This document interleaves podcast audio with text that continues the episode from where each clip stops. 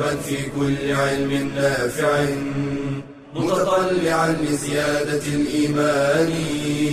وتريد سهلا النوال ميسرا يأتيك ميسورا بأي مكان. زاد زاد أكاديمية ينبوعها. صاف صاف ليروي غلة الظمآن. والسنة الغراء شارحة له فهما لنا من ربنا وحيان. بشرى لنا زاد أكاديمية للعلم كالأزهار في البستان. بسم الله الرحمن الرحيم. الحمد لله رب العالمين والصلاة والسلام على أشرف المرسلين نبينا محمد صلى الله عليه وعلى آله وصحبه وسلم تسليما كثيرا. أما بعد سلام الله عليكم ورحمته وبركاته. ولقاء يتجدد في هذه الأكاديمية المباركة أكاديمية زاد. نتزود بهذا العلم وبهذه اللقاءات وبهذه الأطروحات إلى أن نلقى الله سبحانه وتعالى علما ينفعنا وعلما يرفعنا وعلما نسترضي به ربنا سبحانه وتعالى ونكون من الدعاة ونكون من المعلمين ونكون من الموجهين ونكون من الآمرين بالمعروف والناهين عن المنكر ومن دل على خير فله أجره وأجر من عمل به إلى يوم القيامة.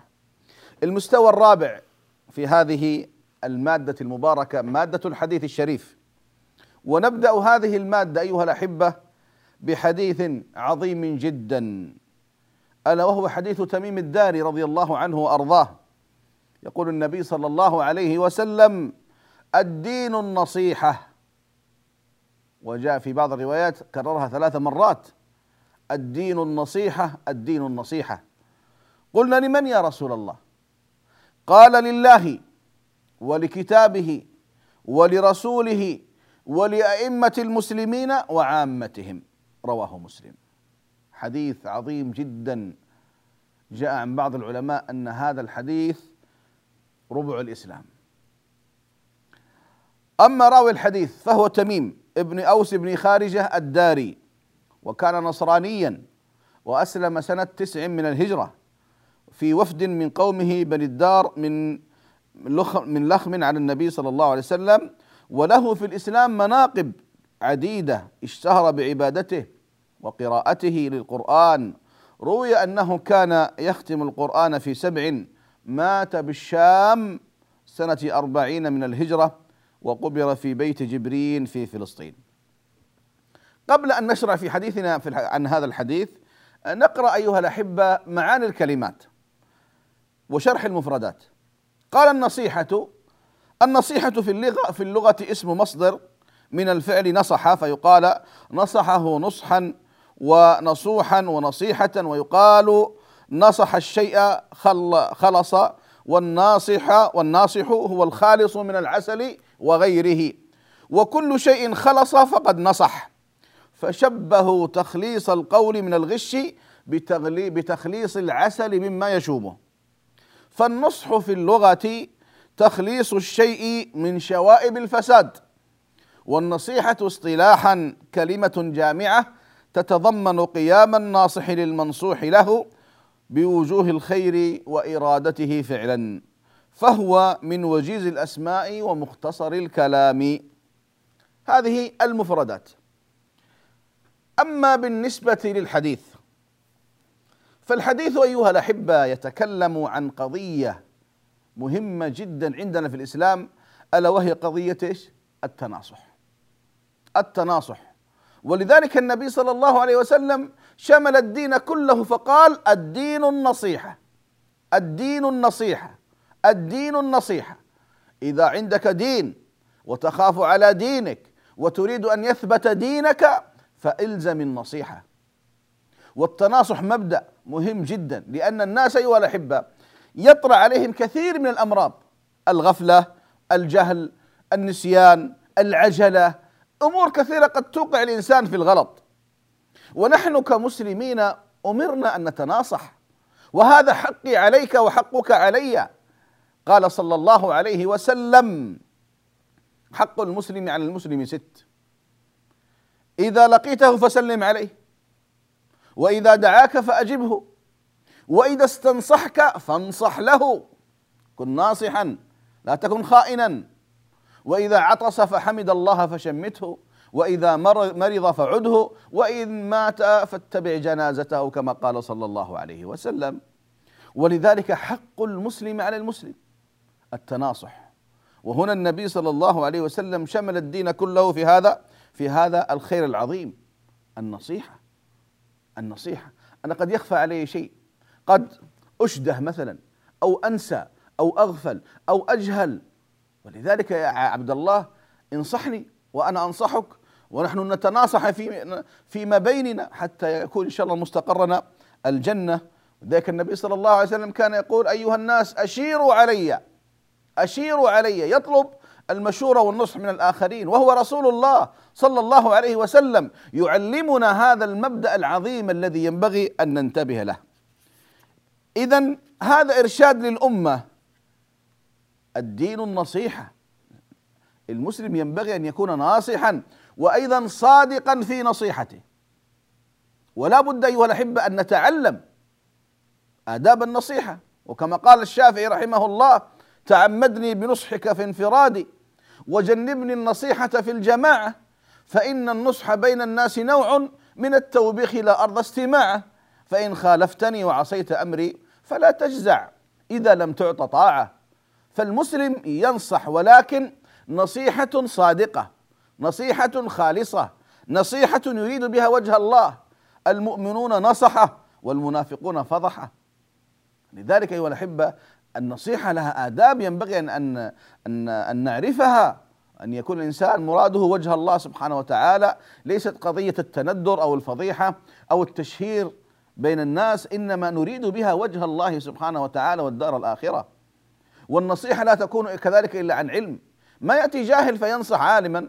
أنا لا أقول هذا يعني مستحيل لكن أقول الأصل في النصيحة أن تكون من إنسان متعلم عنده علم شرعي يعرف الصح من الخطأ والحلال من الحرام والأفضل من آه، الذي هو أفضل منه وهكذا. حتى الإنسان يتبين له ذلك. أحبتي في الله قال لمن أو قال النبي صلى الله عليه وسلم أو قالوا لمن يا رسول الله؟ قال أولا لله. كيف ننصح لله؟ كيف ننصح لله؟ من النصيحة لله سبحانه وتعالى أحبتي في الله تعظيمه وخشيته ورجاؤه ومحبته.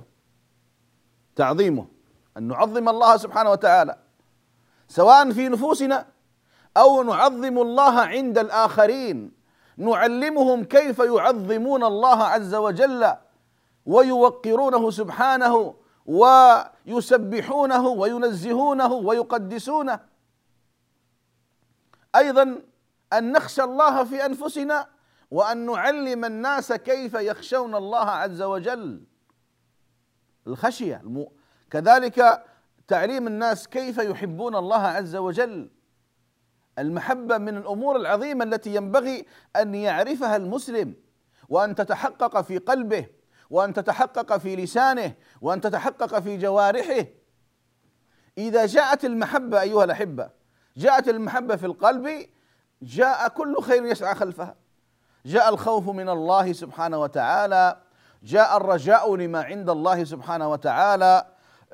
جاءت الجوارح تسعى إلى تطبيق هذه المحبة في حياة الفرد.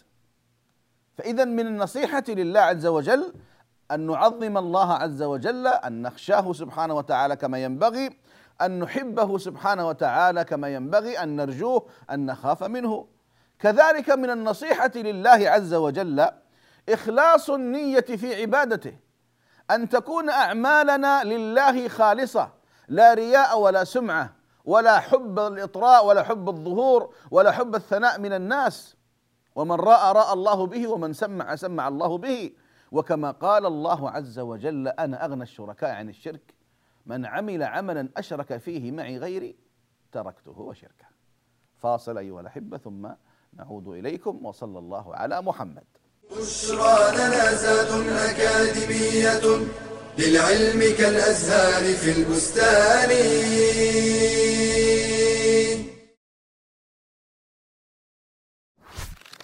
يحرص كثير من الآباء والأمهات على تعليم أبنائهم شتى العلوم ويبذلون في ذلك الغالي والنفيس من أوقاتهم وأموالهم وهذا مما يؤجرون عليه من الله تعالى. ولكن هل اعتنوا مع ذلك بتعليمهم أدب العلم وسمته؟ فهو الذي يهذب أخلاقهم ويحسن طباعهم. فحاجة الأطفال إلى الأدب وحسن الخلق أشد من حاجتهم إلى كثير من العلم. لهذا كان السلف يحرصون على تعليم أبنائهم الأدب قبل العلم. قال سفيان الثوري كانوا لا يخرجون أبناءهم لطلب العلم حتى يتأدبوا وقال عبد الله بن المبارك طلبت الأدب ثلاثين سنة وطلبت العلم عشرين سنة وهذا ما جعل الآباء والأمهات قديما يدفعون بأولادهم إلى المؤدبين والعلماء حتى يقتبسوا من أخلاقهم وآدابهم قبل علومهم. قال الإمام مالك بن أنس رحمه الله تعالى كانت أمي تعممني وتقول لي اذهب إلى ربيعة فتعلم من أدبه قبل علمه. وذلك أن العلم لا ينتفع به إلا بطهارة القلب عن مساوئ الأخلاق. ولعل هذا الأمر هو ما دفع العلماء إلى اشتراط أن يتتلمذ طالب العلم للعلماء لا للكتب فحسب. وذلك حتى يتاكدوا من تخلقه بأخلاق العلماء وتحليه بأدبهم. ويظهر عليه سمت العلم وأدبه ونوره. قال عبد الله بن وهب ما تعلمناه من أدب مالك أكثر مما تعلمناه من علمه. ومما يدلك على منزلة الأدب والأخلاق أن النبي صلى الله عليه وسلم قد جمع بين العلم والأخلاق والأدب ولما أثنى عليه ربه سبحانه وتعالى أثنى عليه بالأخلاق والأدب فقال وانك لعلى خلق عظيم. بشرى لنا زاد أكاديمية للعلم كالأزهار في البستان. بسم الله الرحمن الرحيم. نعود مرة أخرى مع هذا الحديث العظيم. من النصيحة لله أيها الأحبة تنزيهه عن جميع النقائص والعيوب. أن ننزه الله عز وجل عن ما لا يليق به عز وجل. هناك من زعم أن له زوجة وأن له ولد وأن له ند وأن له شريك وأن له صاحبة. كلام. هل هذا يعقل مع إله؟ إله بهذه المواصفات ليس إله. إله بهذه المواصفات والنقائص ليس إله ابدا. ليس كمثله شيء وهو السميع البصير. ولذلك من النصح لله أن ننزه الله عز وجل عن ما لا يليق به عز وجل. ليس كمثله شيء هو إله ليس مخلوقا. وبالتالي كل ما يأتي في الأذهان للمخلوق ينزه الله سبحانه وتعالى عنه من صفات المخلوق الضعيفة. فهذا من النصح لله سبحانه جل في علاه. إثبات اسم أسمائه وصفاته على الوجه اللائق به. قبل ذلك أن نتعرف على الله عز وجل أن نعرف الله بأسمائه الحسنى وصفاته العلى. هذا حقه علينا أيها الأحبة. نعبد الها لا نعرفه. لا نعرف أسماءه ولا نعرف صفاته ولا نعرف أفعاله ولا نعرف أقواله. كيف تكون هذه عبادة؟ هذا تقصير في جانب الله عز وجل. فإذا من حق الله علينا ومن النصح لله أن نعرف أسماءه الحسنى وكما قال صلى الله عليه وسلم إن لله تسعة وتسعين اسما مئة إلا واحدة من أحصاها دخل الجنة من حفظها دخل الجنة فإذا عرفناها وحفظناها أيضا أثبتناها على الوجه الذي يليق به سبحانه وتعالى. الله له صفات تليق به كما أن المخلوق له صفات تليق به. الله عز وجل له وجه لكن وجه الله كما ينبغي لله. ليس كوجه المخلوق. الله له عين له عينان.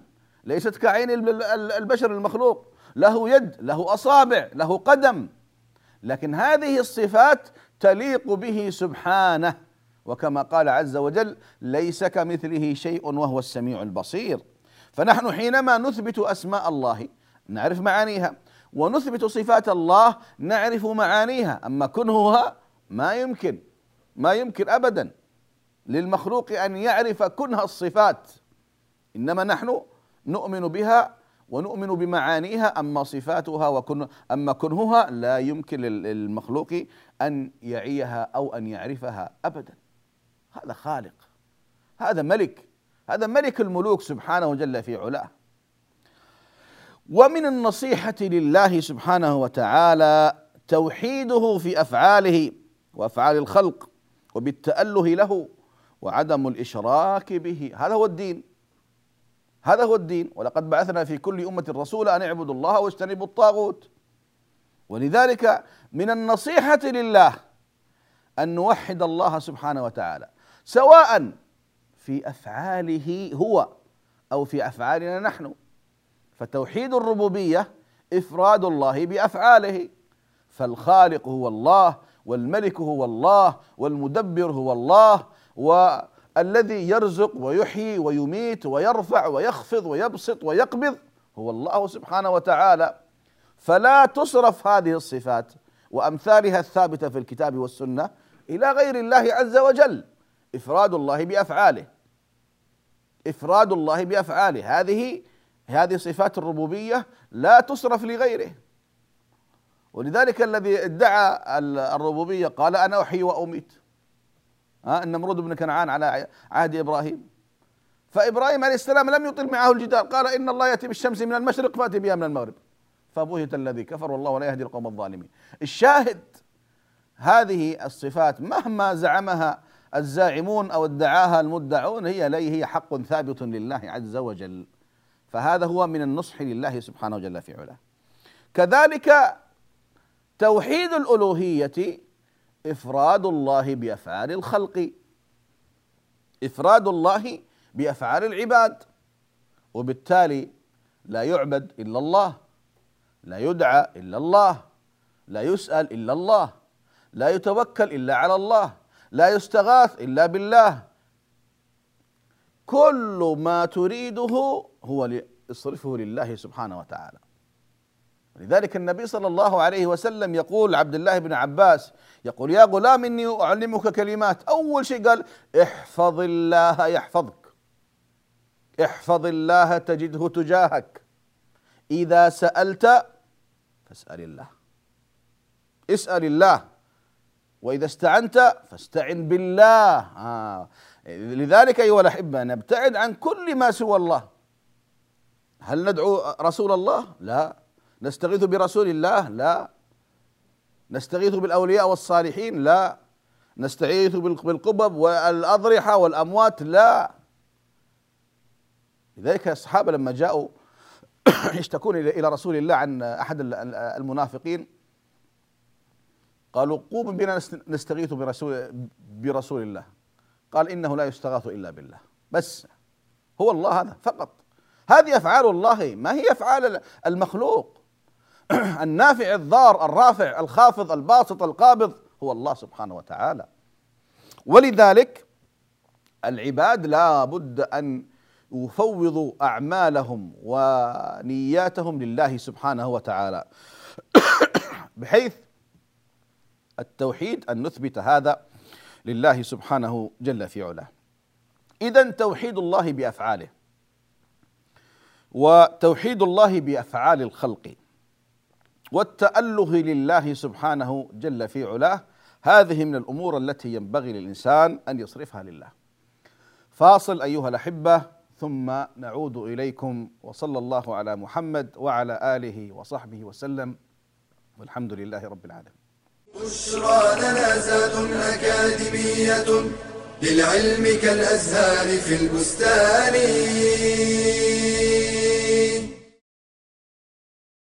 هل تشعر بالقلق حيال تصفح أولادك لشبكة الإنترنت وإبحارهم عبر وسائل الاتصال الحديثة؟ هل ينتابك الخوف من أن تتصيدهم الشياطين الإلكترونية فتنحرف بهم عن النهج القويم والطريق المستقيم؟ هل لا زلت حائرا بين منعهم من ذلك أو السماح لهم به؟ إن كنت كذلك فكن مطمئنا.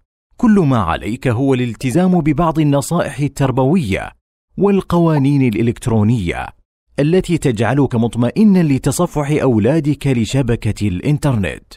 لا تمنع أولادك من تصفح الإنترنت ولكن كن واضحا معهم بوضع قوانين في التعامل معه. لا تسمح لهم بتصفح الشبكة ليلا واحرص على أن تقطع الاتصال بالشبكة وقت النوم. احرص على تفعيل برامج الأمان في أجهزة الاتصال كي لا يقع أبناؤك فريسة للمواقع المخلة بالآداب أو المواقع المدمرة للفكر والاعتقاد. صادق أبناءك على شبكة التواصل الاجتماعي وتابع حواراتهم ومشاركاتهم مع أصدقائهم. تحدث مع أبنائك حول سلبيات الإنترنت. وما قد يرتكب فيه من جرائم إلكترونية وأخلاقية ألا يصدقوا كل ما يقرؤونه عبر الإنترنت وأن يتثبتوا منه إن أمكنهم ذلك. فعلى صفحات الشبكة الكثير من المعلومات والأخبار غير صادقة. ألا يستجيبوا لمن يطلب منهم الصداقة عبر شبكات التواصل الاجتماعي إلا إذا كانوا يعرفونه جيدا.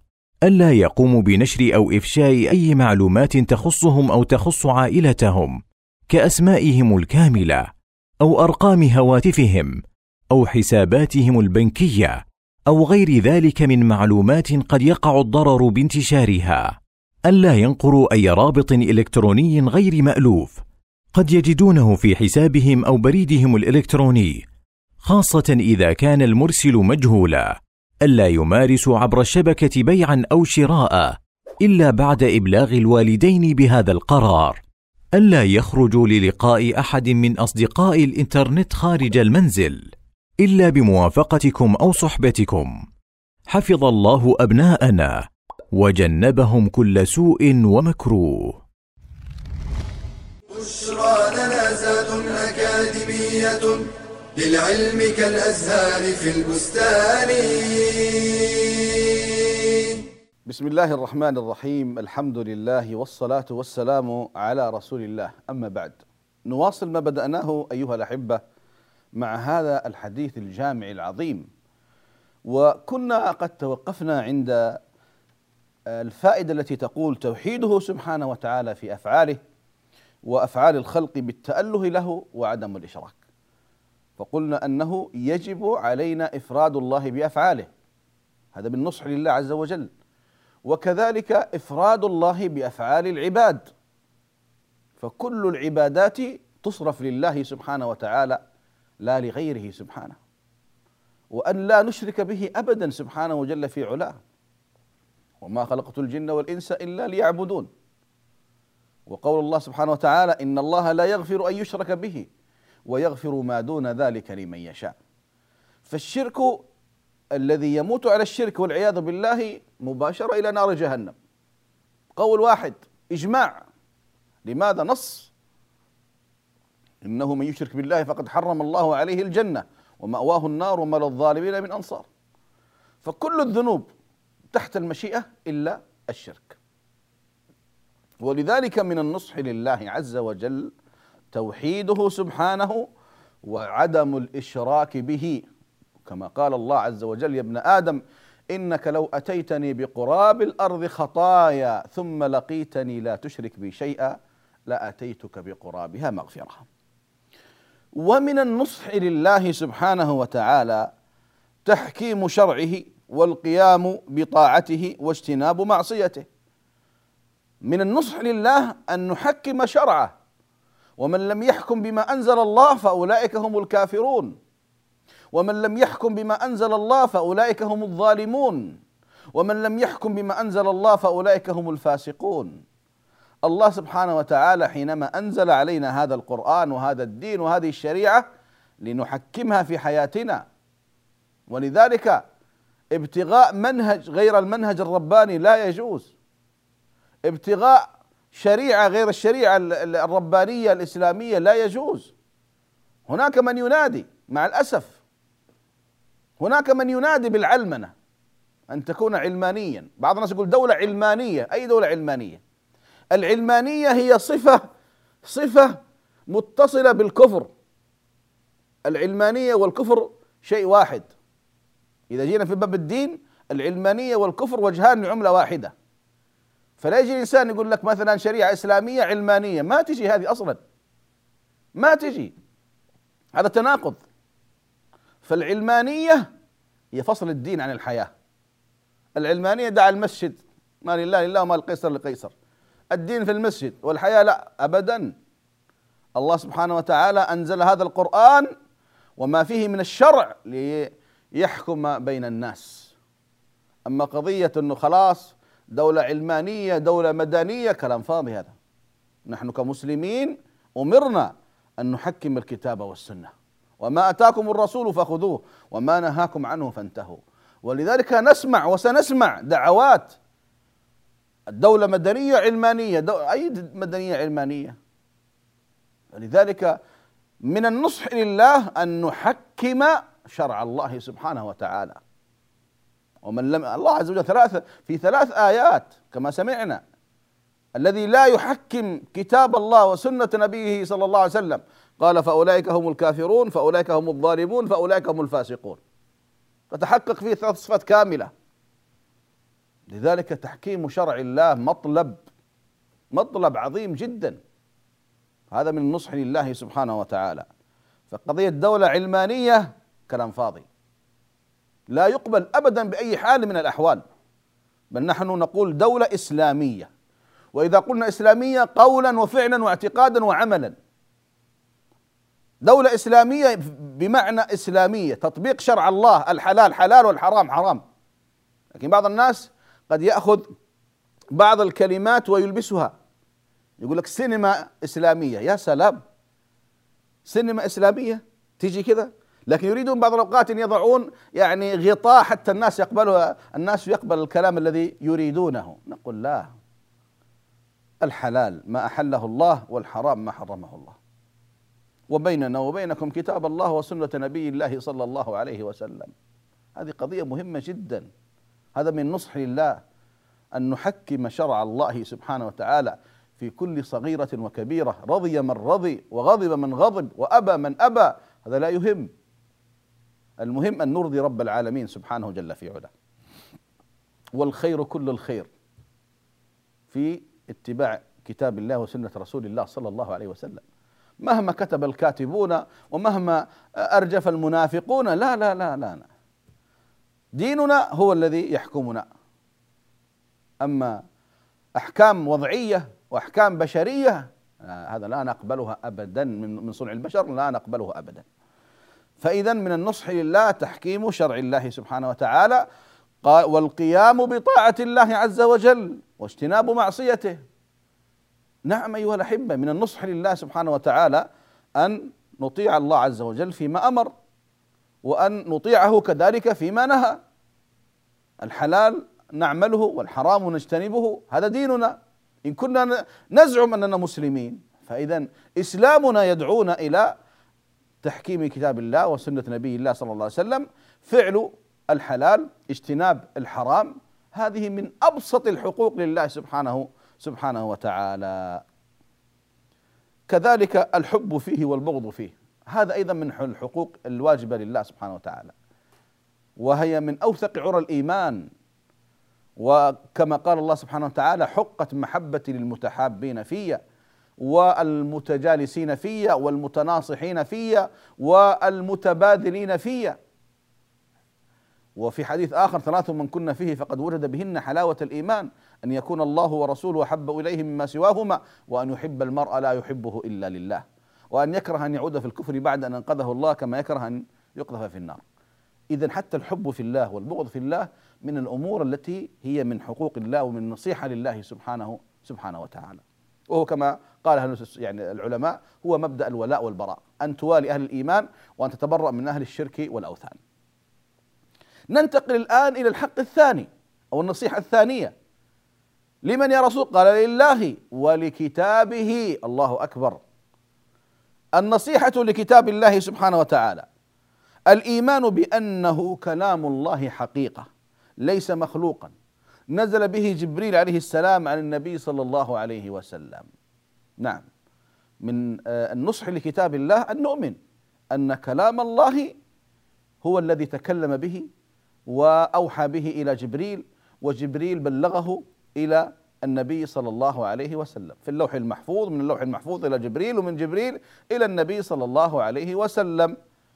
ولا أريد أن أخوض في التفاصيل الأخرى. هل هو كلام نفسي ولا كلام كما بعض الفرق نقول لا. كلام الله منزل ليس مخلوق. انتهينا. هذا هو منهج أهل السنة والجماعة. ومن النصيحة لكتاب الله سبحانه وتعالى تعظيمه وتلاوته حق تلاوته. اولا أن نعظم القرآن أيها الأحبة. أن نعظم القرآن. ولذلك إذا سمعت القرآن تسكت. وإذا قرئ القرآن فاستمعوا له وأنصتوا لعلكم ترحمون. هذا من تعظيمه وعدم ابتذاله أن نرفعه في مكان يليق به أن أن لا نجعله عرضة للأطفال يلعبون به أو الغبار يقع عليه لا هذا ما ما ينبغي. كلام الله ينبغي أن نحترمه. وكذلك تلاوته حق تلاوته. إن من حقوق القرآن علينا أن نقرأ القرآن وأن نحفظ من القرآن. النبي صلى الله عليه وسلم يقول إن الذي ليس في جوفه شيء من القرآن كالبيت الخرب طب البيت الخرب والعياذ بالله ما هو كل شر. والنبي صلى الله عليه وسلم يقول اقرأوا القرآن فإنه يأتي يوم القيامة شفيعا لأصحابه. وأحاديث كثيرة جدا القرآن شافع مشفع وماحل مصدق. من جعله أمامه قاده إلى الجنة ومن جعله خلفه ساقه إلى النار. ولذلك من حق القرآن علينا أن نقرأه وأن نحفظ منه. والنبي صلى الله عليه وسلم يقول إن لله لأهلين من الناس. قالوا من هم يا رسول الله؟ قال أهل القرآن هم أهل الله وخاصته. أهل القرآن هم أهل الله وخاصته. ولذلك من النصيحة أن نعظم القرآن وأن نقرأ القرآن وأن نحفظ من القرآن. والأحاديث في النصوص في هذا كثيرة جدا. وكذلك من النصيحة لكتاب الله التصديق بأخباره. كيف لا نصدق؟ وهو منزل من عند الله سبحانه وتعالى. وربنا سبحانه وتعالى قد تكفل بحفظه. إنا نحن نزلنا الذكر وإنا له لحافظون. فكل ما جاء في كتاب الله صدق. والله عز وجل كما قال ومن أصدق من الله قيل ومن أصدق من الله حديثا. فنصدق بأخباره الماضية أو التي ستأتي بإذن الله سبحانه وتعالى. كذلك من حق القرآن علينا. الوقوف عند أحكامه. الحلال نحله الحرام نحرمه. ولا نأتي به كما بعض الناس يقول يا أخي هذه كتب صفراء وهذا أمر كان لجيل سابق وكان للصحابة. لا يا حبيبي. القرآن للأمة إلى قيام الساعة. ولذلك الله تكفل بهذا القرآن وبحفظه. والحلال حلال منذ النبي صلى الله عليه وسلم إلى قيام الساعة. والحرام حرام منذ النبي صلى الله عليه وسلم إلى قيام الساعة. ولا نجي نتشدق ونتفيهق ونقول هذه أجيال سابقة وقرون ماضية. لا يا حبيبي. الذي أنزل القرآن هو رب العالمين الذي يعلم كل شيء. وما آتاكم الرسول فخذوه وما نهاكم عنه فانتهوا. انتهينا خلاص. الحلال حلال إلى قيام الساعة والحرام حرام إلى قيام الساعة لأن هذا هو شرع رب العالمين سبحانه جل في علاه. مهما حاول بعض الناس أو بعض السلاطين أو بعض الأمراء أو بعض الملوك أن يحلوا حراما أو يحرموا حلالا أو أن يجبروا من يفتي بهذا. الحمد لله القرآن عندنا. وديننا من 1400 سنة وزيادة ثابت. عقيدة رسول الله هي عقيدتي. الذي أحله رسول الله أن أحله. الذي حرمه رسول الله أنا أحرمه. لأن الله حفظ القرآن والقرآن سيحفظ الشرع والدين. ومن النصيحة لكتاب الله سبحانه وتعالى الإيمان بمتشابهه والعمل بمحكمه. يا إخواني بلسان عربي مبين. ولذلك تجد أن القرآن واحكامه واضحة جدا. إن كان هناك غموض غموض من جهة العلم فقط. أما العلماء فيعرفون القرآن وما في القرآن شيء غامض ابدا. حتى الحروف المقطعة. هذه ما هي ما هي غامضة إنما هي تحدي. ولذلك نجد أن كل المفسرين أو أغلب المفسرين السلف أن هذه الحروف إنما هي تحدي للأمة العربية أن هذا القرآن بهذه الحروف أعطوني قرآن مثل هذا. ما يستطيعون. تعلمه وتعليمه. من حق القرآن علينا أن نعلم وأن نتعلم. خيركم من تعلم القرآن وعلمه. وصيانته عن تحريف المبتدعين وغلو الغالين لا القرآن محفوظ بأمر الله سبحانه جل في علاه. فهذه من النصيحة لكتاب الله سبحانه وتعالى. نتوقف أيها الأحبة عند هذا القدر ونكمل إن شاء الله في اللقاء القادم. أسأل الله سبحانه وتعالى أن يرزقنا جميعا علما نافعا ورزقا واسعا وشفاء من كل داء. وصلى الله على محمد وعلى آله وصحبه وسلم. الحمد لله رب العالمين.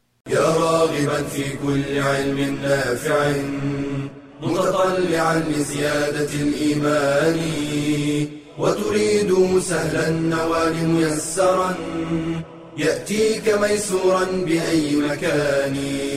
زاد زاد أكاديمية ينبوعها صار